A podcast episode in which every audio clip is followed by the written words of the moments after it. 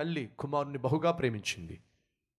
ఆ కుమారుని ఆత్మీయంగా పెంచింది. ప్రతిరోజు ప్రార్థన చేసి మరీ పెంచేది. ఒకరోజు కుమారుడు వచ్చి, మమ్మీ శుభవార్త, ఏంట్రా ఆర్మీలో ఉద్యోగం వచ్చింది ఆర్మీలో ఉద్యోగం వచ్చింది చాలా సంతోషం నాయన, ఎప్పుడు జాయిన్ కావాలి?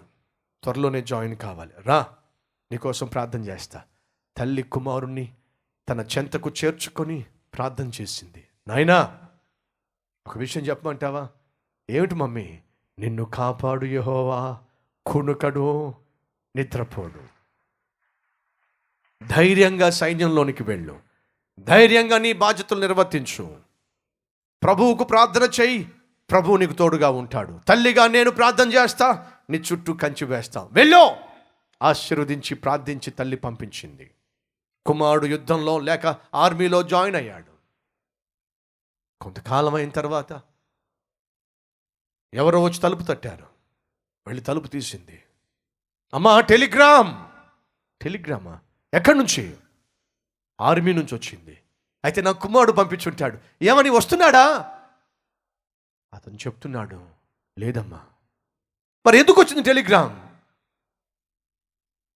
మీ అబ్బాయి యుద్ధంలో మరణించాడు, వచ్చి శవాన్ని పట్టుకెళ్ళమని టెలిగ్రామ్ వచ్చింది. తల్లి ఏం చేయాలి? కుప్పగూలిపోవాలి. ఆ టెలిగ్రామ్ను పట్టుకొని ప్రతిరోజు నా కుమారుని చుట్టూ కంచి వేసుకుంటే నువ్వు ఇచ్చిన ప్రతిఫలము బహుమానము ఇదా? నా కుమారుడికి నీ వాక్యాన్ని ఎత్తి చూపించి, నాయనా నిన్ను కాపాడు యెహోవా, కునుకడు, నిద్రపోడు, నీకు వ్యతిరేకంగా నియమించబడిన ఏ ఆయుధము వర్ధిల్లదు, ధైర్యంగా వెళ్ళు అని నా కుమారుని ధైర్యపరిచి పంపిస్తే ఇదా నా కుమారునికి నువ్వు చేసింది అని ఏడవాలా వద్దా? ఖచ్చితంగా ఏడవాలి. టెలిగ్రామ్ను చూసింది. మనిషి కదలలేదండి, చెక్కు చెదరలేదండి. టెలిగ్రామ్ను తీసుకొచ్చిన వ్యక్తి అనుకుంటాడు, ఈ తల్లి టెలిగ్రామ్ చూసి కుప్పకూలిపోతుంది, చలనం లేదండి. తన లోపలికి వెళ్ళి ఒక బ్యాగ్ సర్దుకుంది, టెలిగ్రామ్ పట్టుకుంది. ఆర్మీ ఆ కుమారుడు ఉద్యోగం చేసే లేక పనిచేసే చోటకి వెళ్ళిపోయింది. ఆ ఆర్మీ వాళ్ళు ఉన్న హాస్పిటల్కి వెళ్ళింది. ఏ అడ్రస్కి అయితే వచ్చి కుమారుని శవాన్ని పట్టుకెళ్ళమన్నారో ఆ ప్రాంతానికి వెళ్ళింది, ఆ హాస్పిటల్కి వెళ్ళింది. ఆ తల్లిని చూసినప్పుడు ఖచ్చితంగా ప్రతి ఒక్కరికి అనిపిస్తుంది, ఏమని, అయ్యయ్యో ఒక్కగాని ఒక కుమారుడు చనిపోయాడు, ఈ తల్లి ఎలా తట్టుకోగలదు అనుకోవాలి. ఆ తల్లి యొక్క ముఖంలో దృఢ నిశ్చయత, ప్రశాంతత. హాస్పిటల్కి వెళ్ళింది. తాను హాస్పిటల్కి వెళుతున్నప్పుడు తన మనసులో ఏముందో ఎవరికి అర్థం కావట్లా. ప్రశాంతంగా వెళుతుంది.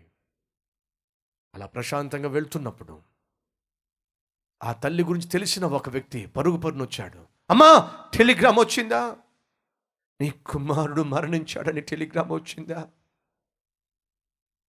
వచ్చిందయ్యా. కానీ ఆ టెలిగ్రామ్ని నేను నమ్మటం లేదు. నేను ప్రార్థన చేస్తున్న నా దేవుణ్ణి మాత్రమే నమ్ముతున్నాను. ఎదురుగా వచ్చిన వ్యక్తి అంటున్నాడు, అమ్మా నీ విశ్వాసం గొప్పది, నీ దేవుడు గొప్పవాడు. ఎందుకయ్యా?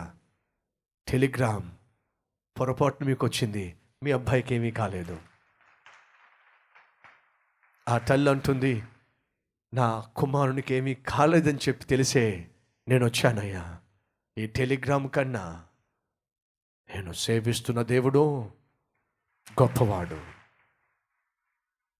తన కుమారుని కొరకు ప్రార్థన చేసే, కుమారుని చుట్టూ కంచె వేసుకునే తల్లి జీవము కలిగిన దేవుని నమ్మిందండి నమ్మిందండి ఆ నమ్మకమే తనకు ప్రశాంతతనిచ్చింది. ఆ నమ్మకమే తనకు ఆ ధైర్యాన్ని ఇచ్చింది. వాగ్దానం చేసిన దేవుడు ఖచ్చితంగా ఆ వాగ్దానాన్ని నెరవేరుస్తాడండి. మన కన్నీటిని తుడుస్తాడండి. మనం కలిగి ఉన్న అవమానాన్ని కొట్టేస్తాడండి. ఖచ్చితంగా వాగ్దానాన్ని నెరవేరుస్తాడండి.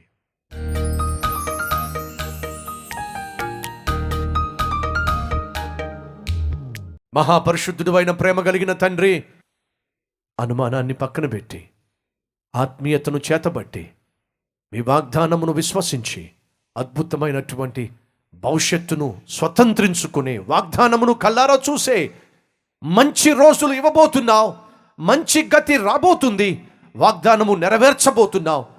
ఈ విషయాన్ని సత్యాన్ని గ్రహించి వాగ్దానాన్ని కల్లారా చూసేటటువంటి జీవితం ప్రతి ఒక్కరికి దయచేయమని యేసునామం పేరట వేడుకుంటున్నాం తండ్రి. ఆమెన్.